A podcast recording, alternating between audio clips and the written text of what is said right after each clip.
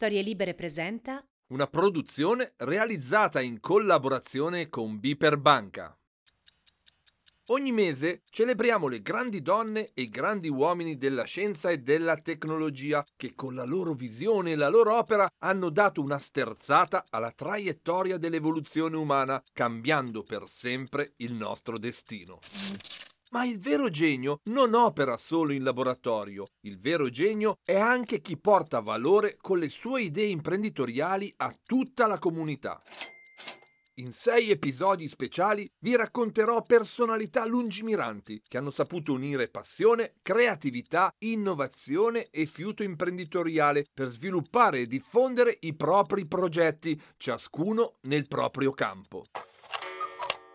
Sì, perché il talento e il contesto non bastano. I visionari hanno bisogno di benzina per cambiare il mondo e le risorse economiche sono spesso cruciali per il successo. Oggi parliamo di un economista bengalese e premio Nobel per la pace, una persona che grazie a una geniale intuizione ha cambiato le sorti di tanti piccoli territori e tante persone in tutto il mondo, rivoluzionando l'approccio al mondo bancario.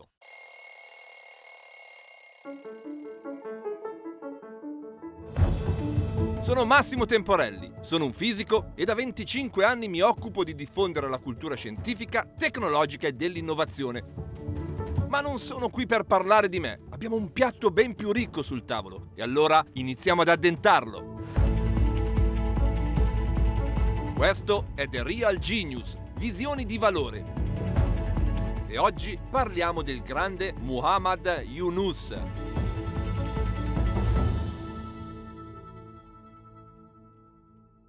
Un giorno i nostri nipoti andranno nei musei per vedere cosa fosse la povertà. Così diceva nel 1996 il nostro protagonista, Muhammad Yunus. Oggi, purtroppo, per moltissime persone nel mondo la povertà fa ancora parte del loro presente, ma quello di Yunus è davvero un bel sogno, una bella ambizione e il nostro protagonista ha davvero innescato un processo che potrebbe un giorno raggiungere questo obiettivo. Ma prima di raccontarvi la sua storia, devo fare una premessa.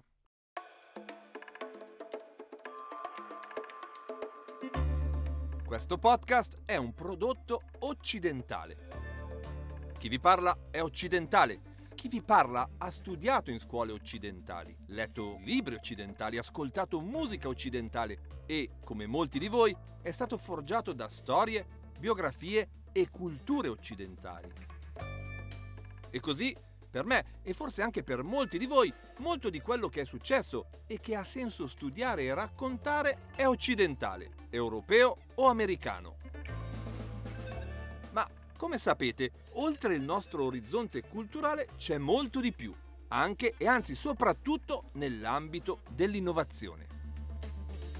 Grandi geni di altri continenti e altre culture hanno dato contributi importantissimi a quelle che oggi sono le strutture sociali e le prassi antropologiche che caratterizzano la nostra specie e che nel tempo hanno davvero portato valore a tutta l'umanità.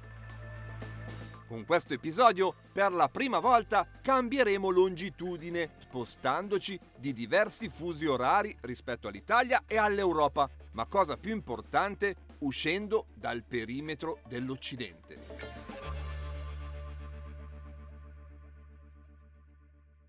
Di certo, questo non risolverà la parzialità del nostro punto di osservazione, ma mi piace pensare che raccontando la straordinaria storia di Muhammad Yunus, perlomeno infileremo nella nostra trama un filo nuovo, diverso, che serva da monito a chiunque guardi il tessuto che qui stiamo tessendo, per ricordarci quanto sono variegate, ricche e piene di valore le culture sul nostro pianeta.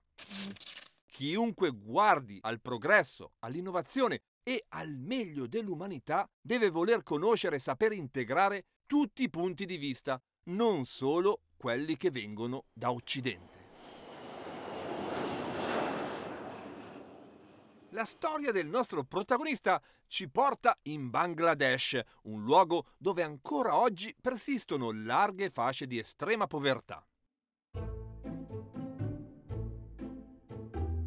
Dal contesto del suo paese e dalla voglia di fare la differenza, Yunus mise in atto la sua rivoluzione, inventando uno strumento fondamentale, il microcredito moderno.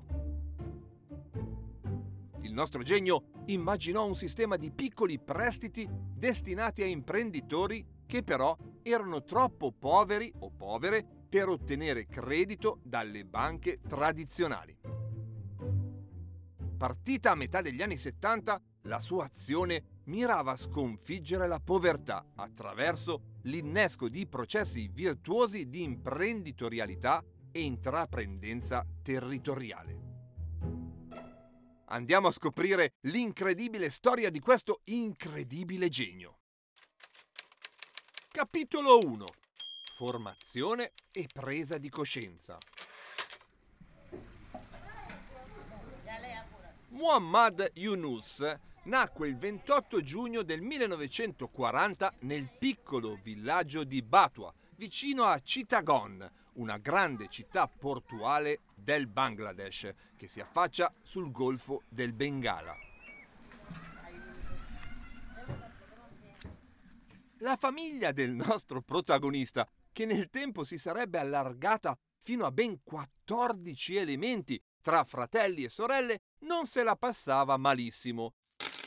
Suo padre, infatti, era un intraprendente gioielliere. La madre insegnò al nostro protagonista l'attenzione verso gli altri e più in generale l'ambiente familiare era caratterizzato da una forte fede musulmana. Abbiamo parlato del Bangladesh, ma è giusto ricordare che in quegli anni, stiamo parlando degli anni 40, tutta quella zona geografica era in realtà parte dell'impero britannico, per poi passare nel 1947 sotto la bandiera del Pakistan. Infatti, il Bangladesh, come stato indipendente, nacque solo agli inizi degli anni 70, dallo scontro tra due forze armate, quelle del Pakistan dell'Ovest, l'attuale Pakistan, contro quelle di India e Pakistan dell'Est, l'attuale territorio del Bangladesh. Questo evento storico, come vedremo, avrà un'importante conseguenza e coinvolgerà profondamente il nostro protagonista proprio nell'età della sua maturità, innescando una serie di eventi che porteranno alla sua geniale intuizione. Ma stiamo correndo troppo. Torniamo ai primi anni di vita del nostro protagonista.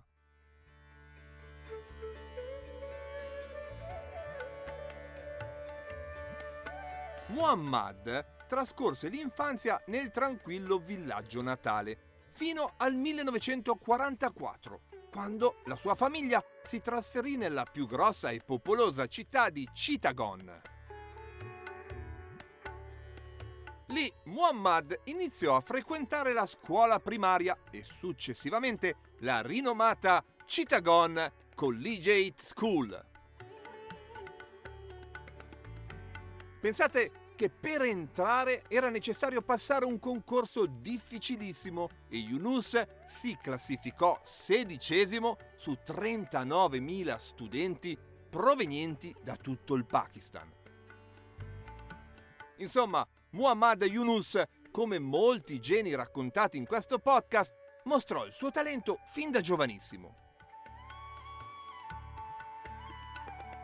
Vivace e curioso, parallelamente ai suoi ottimi risultati scolastici, da ragazzo partecipò a molte attività culturali della sua città, in particolare il teatro, e fu un attivo ed entusiasta Boy Scout. Grazie a questa sua passione viaggiò in gran parte del Pakistan e in India, arrivando addirittura fino al Canada per partecipare ai Jamborees del 1955, veri e propri raduni internazionali degli scout. Tutti viaggi che aprirono la sua mente.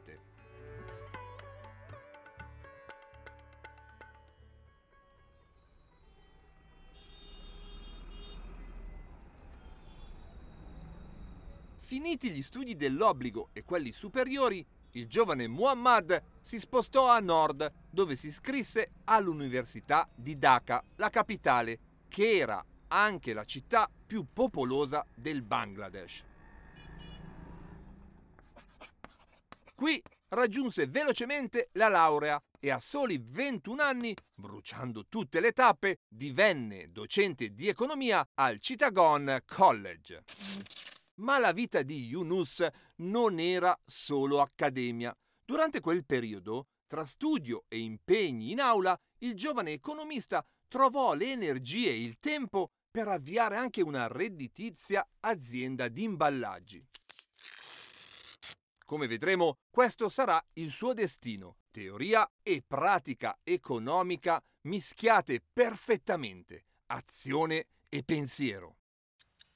Nel 1965 arrivò un'occasione unica per il nostro protagonista. Yunus ricevette una borsa di studio Fulbright per studiare economia negli Stati Uniti alla Vanderbilt University, ateneo con sede nel Tennessee e ancora oggi considerata una delle più importanti università statunitensi. Alla Vanderbilt, Yunus conseguì il dottorato in economia nel 1971 e diventò poi assistente e professore di economia alla Middle Tennessee State University.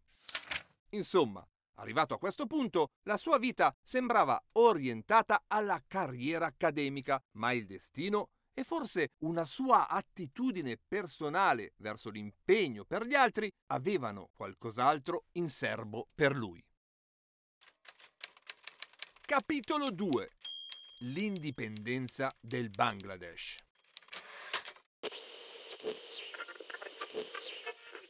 Siamo all'inizio degli anni 70 e, come abbiamo visto, Muhammad Yunus ormai vive e lavora negli States.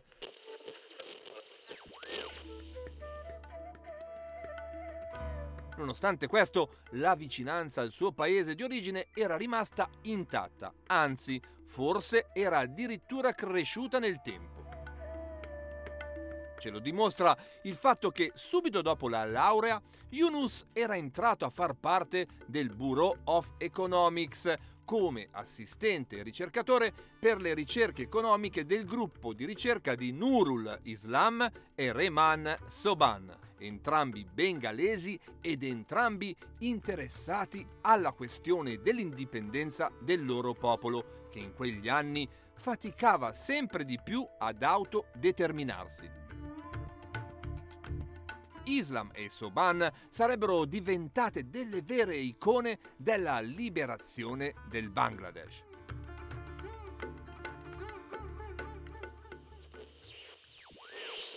E così, durante la guerra di liberazione del Bangladesh, esplosa definitivamente nel 1971, il nostro protagonista fondò negli Stati Uniti un comitato di cittadini e con altri bengalesi gestì il Bangladesh Information Center per aumentare il sostegno alla tanto desiderata liberazione del loro territorio dal controllo del Pakistan.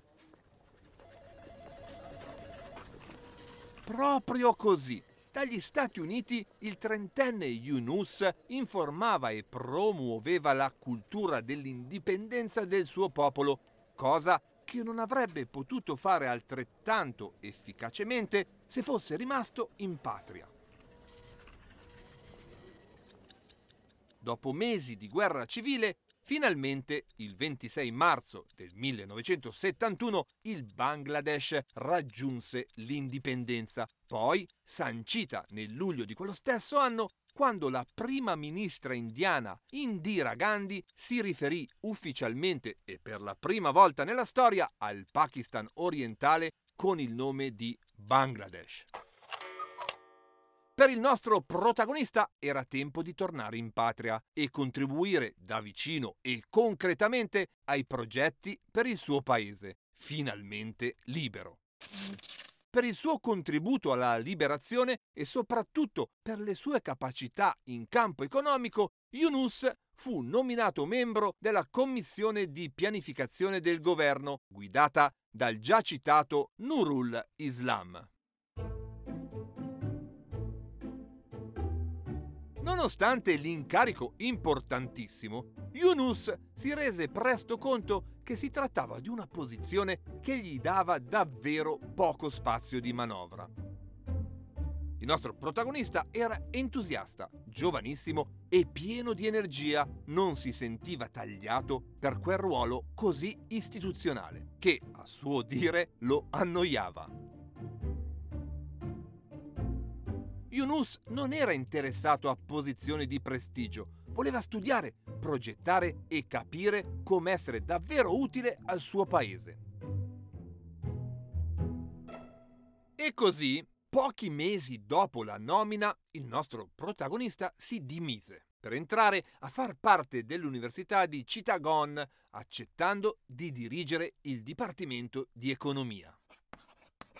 Ancora una volta la carriera accademica tornava a bussare alla sua porta, ma la situazione sarebbe cambiata qualche anno dopo. Altre forze avrebbero sconvolto la sua vita e la storia della sua terra, e di riflesso anche la storia della nostra cultura.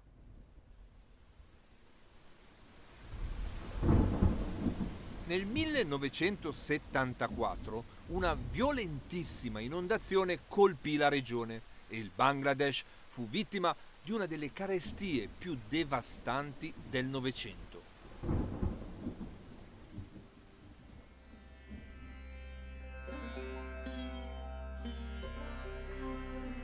Morirono centinaia di migliaia di persone, molte di fame.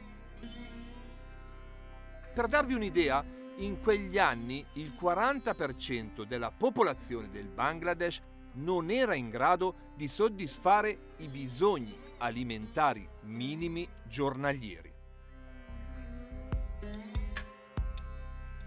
Girando per il paese e toccando con mano la condizione di vita di molti suoi connazionali, Yunus prese coscienza che seduto nel suo studio o tra i banchi dell'università non stava facendo abbastanza per il suo paese. Quell'esperienza fu un'epifania per lui, un'illuminazione. Avrebbe cambiato approccio, come lui stesso descrive nel suo bellissimo libro Il banchiere dei poveri. Da quel giorno mi dedicai a disimparare la teoria e a prendere lezioni dalla realtà. Per trovarla non dovevo andare lontano. La realtà era ovunque, bastava uscire dall'aula.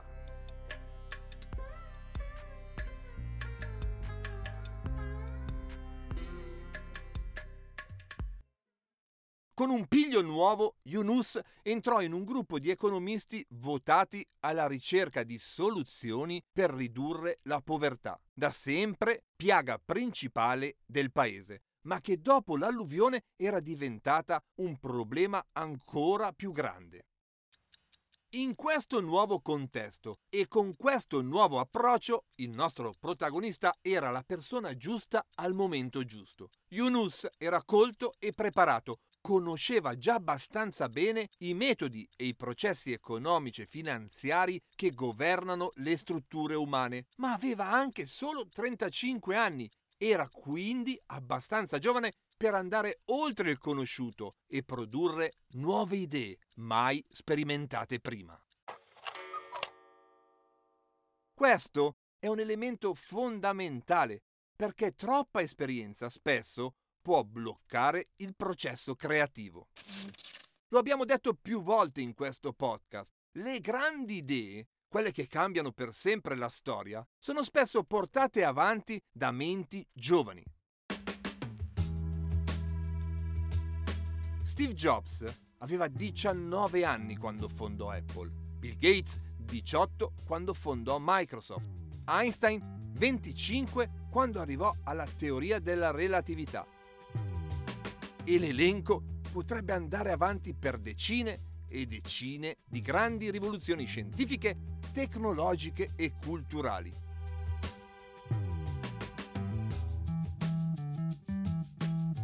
L'innovazione è fatta dai giovani e per questo è nostro compito qui, davanti a questi dati storici, stimolare la classe dirigenziale e imprenditoriale del nostro paese a puntare sui giovani. E questo non per bontà, ma perché spesso tutta la loro incredibile energia non viene fatta fruttare, con conseguenti perdite per lo sviluppo scientifico, tecnologico e culturale. I giovani vanno stimolati a fare meglio, a buttarsi nei progetti imprenditoriali, nelle start-up, nei grandi cambiamenti culturali, fin dagli anni dell'università. È quello il momento migliore per generare le idee più grandi e rivoluzionarie.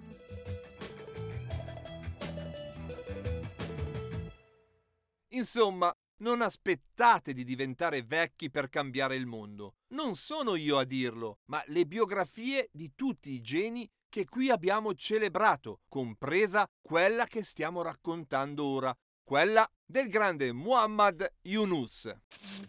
E allora andiamo a scoprire la genesi della sua più grande intuizione. Seguitemi! Capitolo 3. La banca del villaggio. La progettazione del microcredito è stato un processo lungo, una presa di coscienza lenta, ma che ad un certo punto è diventata un'intuizione chiara nella testa di Yunus. I presupposti di questa intuizione geniale erano in realtà già profondamente radicati nel nostro protagonista. In primis, Yunus era convinto che alla base di ogni vita umana ci sia l'intraprendenza, perché questa è la nostra natura. Infatti, secondo l'economista bengalese, fin dalla nostra origine e per centinaia di migliaia di anni, prima ancora dell'apparizione delle aziende e del lavoro dipendente, ogni mattina ogni individuo appartenente alla nostra specie doveva arrangiarsi, risolvere problemi e progettare strategie per portare risorse alla propria famiglia. Questo compito non poteva essere delegato e così, nel profondo, tutti sappiamo creare valore per gli altri con le nostre azioni e le nostre idee.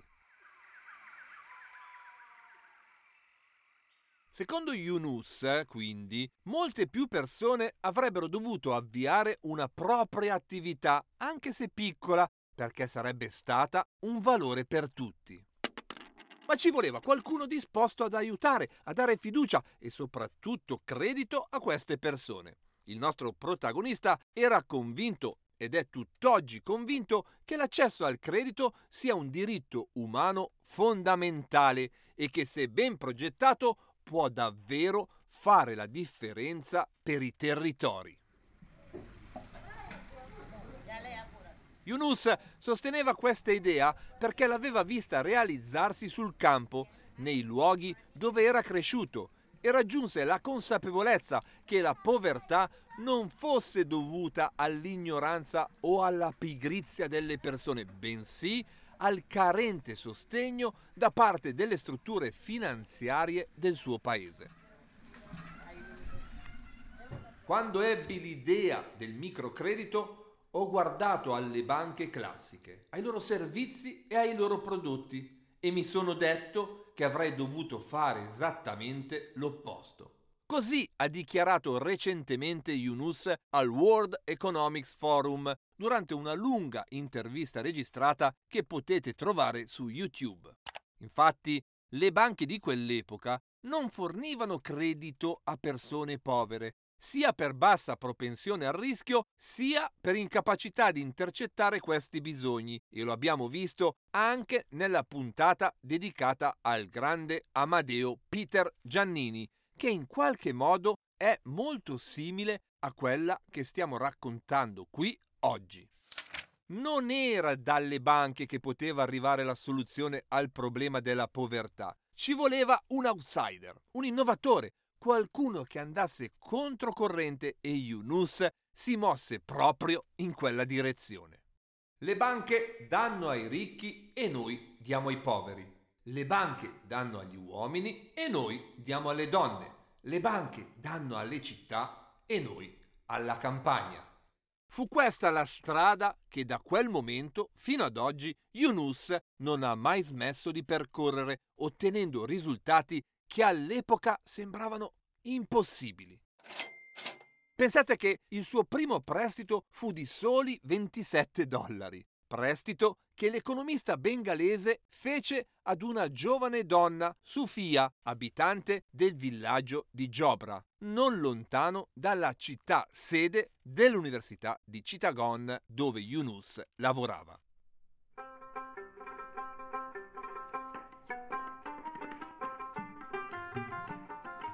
Lei fabbricava con notevole abilità funzionali ed eleganti sgabelli in bambù nella fangosa aia della sua abitazione.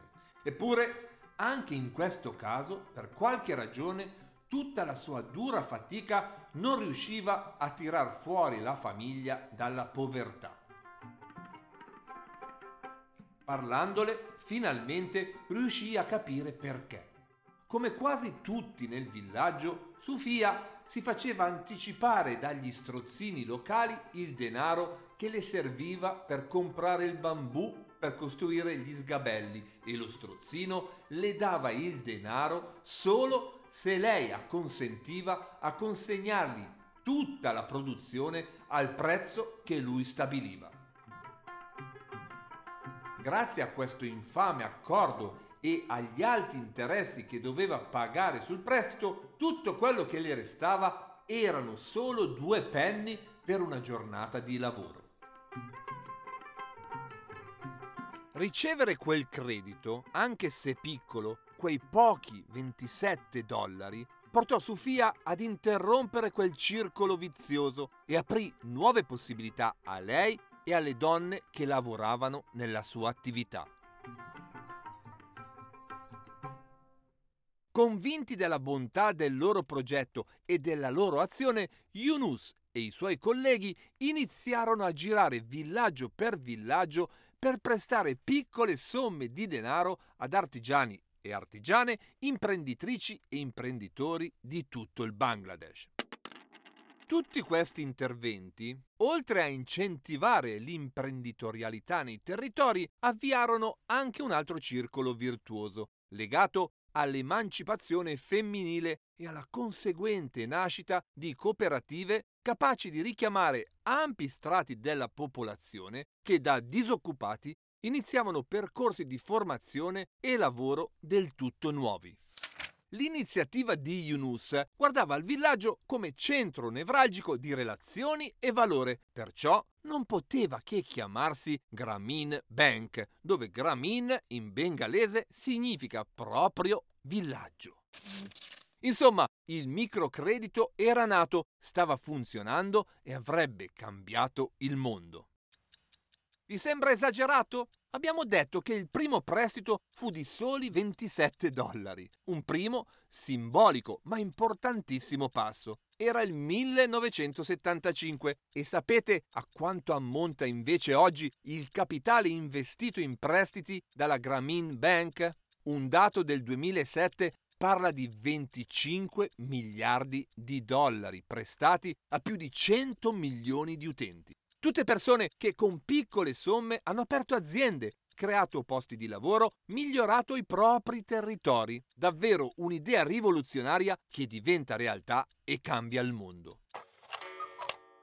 Ma come funziona il microcredito? Chi garantisce che i soldi tornino indietro con gli interessi? Qui sta l'innovazione di Yunus, una vera innovazione sociale. Nel mondo della finanza classica, la garanzia si basa sulle proprietà possedute da chi chiede i soldi in prestito o sull'avere entrate fisse e sicure. Ma le persone povere queste garanzie non possono metterle in campo e sono quindi escluse in partenza dal processo. Per Yunus e il microcredito da lui inventato è la fiducia il motore del processo e come garanzia, la banca si serve di gruppi di solidarietà.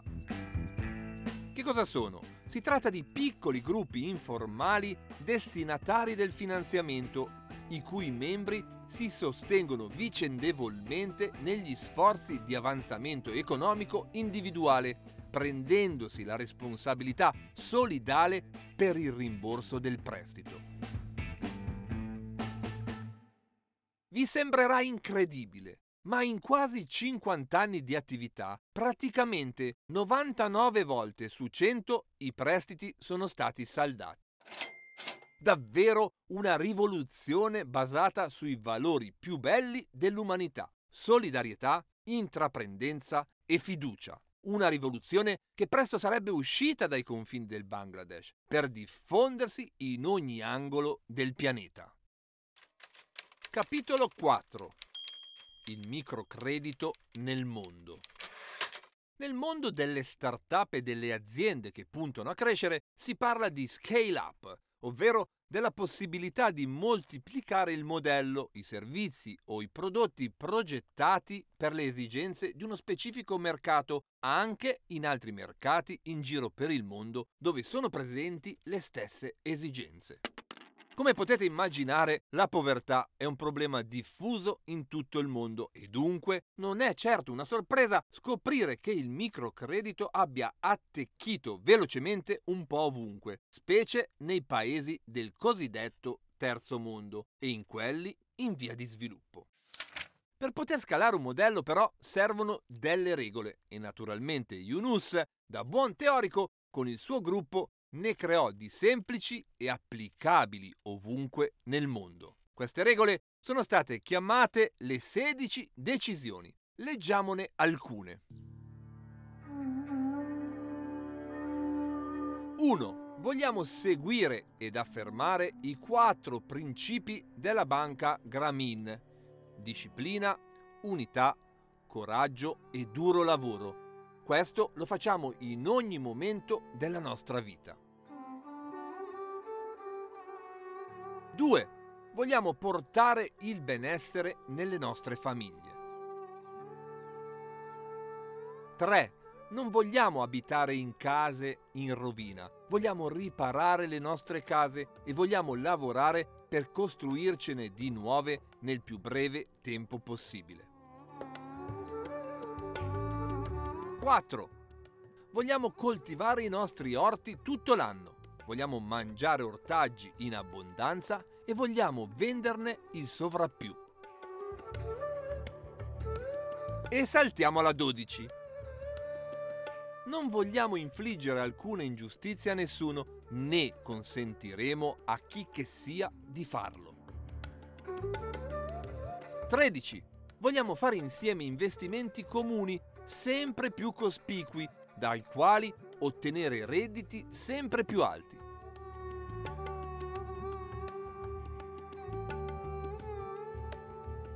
14.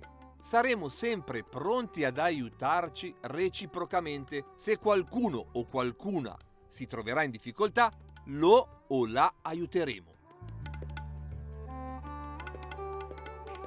15. Se verremo a sapere di infrazioni alla disciplina in qualche villaggio, ci recheremo a dare una mano per ripristinarla. 16. Parteciperemo tutti insieme alle attività comuni.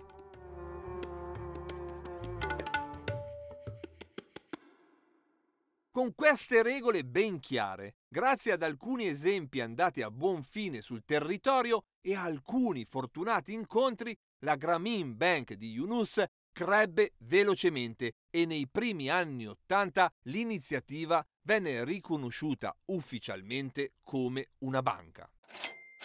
Anche se molto lentamente, queste nuove istanze iniziarono a modificare le abitudini, gli approcci e i servizi delle banche più classiche. Per esempio, la Banca Mondiale, che è un'organizzazione parte delle Nazioni Unite, iniziò ad adottare il sistema di Yunus per lo sviluppo dei territori più in difficoltà. Insomma, il microcredito stava diventando uno degli strumenti di finanziamento utilizzati per lo sviluppo economico e sociale delle aree più arretrate del nostro pianeta, arrivando su tutti e 5 i continenti e contando centinaia di stati dal Messico all'India, dalla Russia all'Italia. Proprio così. Il nostro protagonista stava davvero cambiando il mondo della finanza e aggredendo pesantemente il problema della povertà. La risonanza mediatica portò grande attenzione sulla Grameen Bank, che continuava a crescere grazie anche all'attività del suo fondatore e dei suoi collaboratori. Così, accanto al microcredito, l'innovativa realtà iniziò anche a offrire mutui per la casa, servizi di consulenza nella gestione dei capitali di rischio e anche servizi per la gestione dei risparmi. A quelli che, nei vari territori per il mondo, dicevano di non potercela fare o erano spaventati dall'impegno richiesto, la risposta di Yunus era sempre la stessa. In Bangladesh, dove non funziona nulla, il microcredito funziona come un orologio svizzero. E per fortuna così è stato. Il microcredito ha cambiato la vita di tantissime persone. Capitolo 5. Il premio Nobel. Perseguendo l'idea di una giustizia sociale e finanziaria, Yunus propose anche altri strumenti innovativi, come ad esempio l'impresa con finalità sociali o social business. Potremmo definirla come un capitalismo umano, meno interessato a fare dividendi, ma attento a fare crescere i lavoratori, i territori e i prodotti e i servizi che semplificano la vita delle persone. Di nuovo, la sua influenza andò ben oltre i confini delle sue dirette attività. Infatti, è anche grazie ad azioni come quelle da lui immaginate e diffuse se oggi le aziende, anche quelle votate al profitto, insistono sempre di più sull'impatto sociale e non usano più solo il fatturato e i dividendi come parametro per valutare il successo.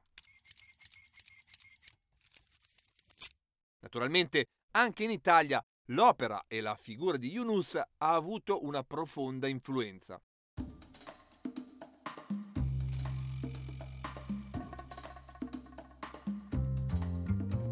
A Firenze, per esempio, è nata la Yunus Social Business Center University, grazie a una collaborazione tra l'Università di Firenze e il nostro protagonista. Questo centro si occupa di formazione, ricerca, valutazione e consulenza sul social business sia in Italia che all'estero. Vi dico un altro curioso legame con l'Italia che ho scoperto proprio studiando per scrivere questo episodio.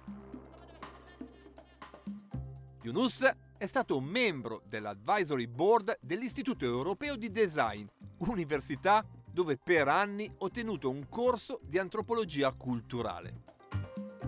Alla fine è come se fossimo stati degli speciali colleghi. Più recentemente poi, nel 2018, Yunus è venuto in Italia per inaugurare personalmente a Forlì lo Yunus Social Business Center dell'Università di Bologna. E ancora più recentemente, poco prima che il nostro paese entrasse in lockdown, nei primi di marzo 2020, il nostro protagonista ha ricevuto la laurea honoris causa in economia e management da parte dell'Università della Basilicata. Ma non è solo l'Italia che ha celebrato l'economista bengalese con importanti riconoscimenti. Yunus ha ricevuto la medaglia presidenziale della libertà degli Stati Uniti nel 2009 e la medaglia d'oro del Congresso degli Stati Uniti nel 2010. Ma sicuramente il riconoscimento più importante per il nostro protagonista fu un altro. Il 13 ottobre del 2006, la Fondazione Nobel di Oslo annunciò che a Muhammad Yunus e alla Grameen Bank del Bangladesh veniva assegnato il Premio Nobel per la pace, con questa motivazione. per aver favorito con il suo impegno l'autonomia economica e sociale delle persone, in particolare quelle indigenti ed emarginate. Per i loro sforzi attraverso il microcredito per aver creato sviluppo economico e sociale dal basso. Forse vi starete chiedendo, ma perché il Nobel per la pace e non per l'economia? Vi faccio rispondere dal Comitato Norvegese per il Nobel, che ha affermato, proprio per motivare il premio, che la pace duratura non può essere raggiunta a meno che ampi gruppi di popolazione non trovino modi per uscire dalla povertà e che, attraverso culture e civiltà, Yunus e la Grameen Bank hanno dimostrato che anche i più poveri tra i poveri possono lavorare per realizzare il proprio sviluppo.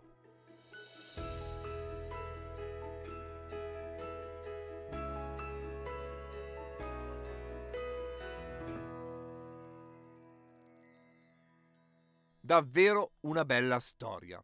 Naturalmente, essendo ancora in vita e ancora attivo, Yunus, oggi più che ottantenne, si esprime anche su temi dominanti, quello dell'inquinamento e dell'ancora alta e presente disuguaglianza sociale.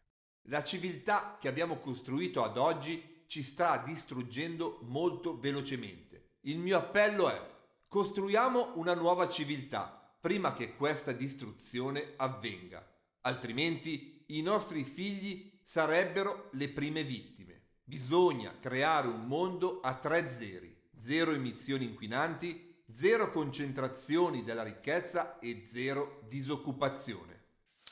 Questo è quello che ha detto il nostro protagonista proprio qui, in Italia, nel 2022, al Festival dell'Economia di Trento.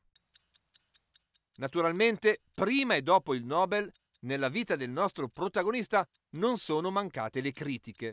La sua presenza, le sue attività e la sua visione andavano a disturbare molti interessi e lo fanno ancora oggi, con la loro volontà intrinseca di scardinare potentati molto radicati nei vari territori poveri.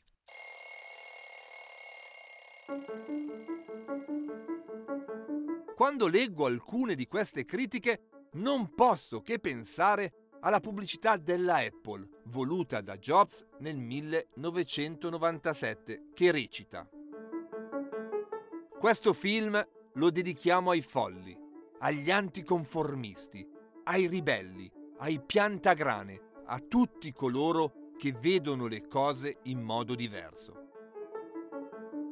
Costoro non amano le regole, specie i regolamenti, e non hanno alcun rispetto per lo status quo. Potete citarli, essere in disaccordo con loro, potete glorificarli o denigrarli, ma l'unica cosa che non potrete mai fare è ignorarli. Perché riescono a cambiare le cose, perché fanno progredire l'umanità. E mentre qualcuno potrebbe definirli folli, noi ne vediamo il genio. Perché solo coloro che sono abbastanza folli da pensare di poter cambiare il mondo, alla fine lo cambiano davvero. Io sono Massimo Temporelli e vi aspetto per la storia del prossimo vero genio. Viva Muhammad Yunus! Viva The Real Genius!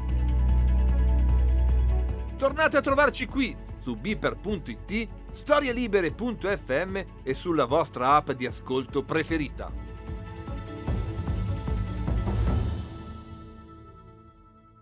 Una produzione storielibere.fm di Gianandrea Cerone e Rossana De Michele.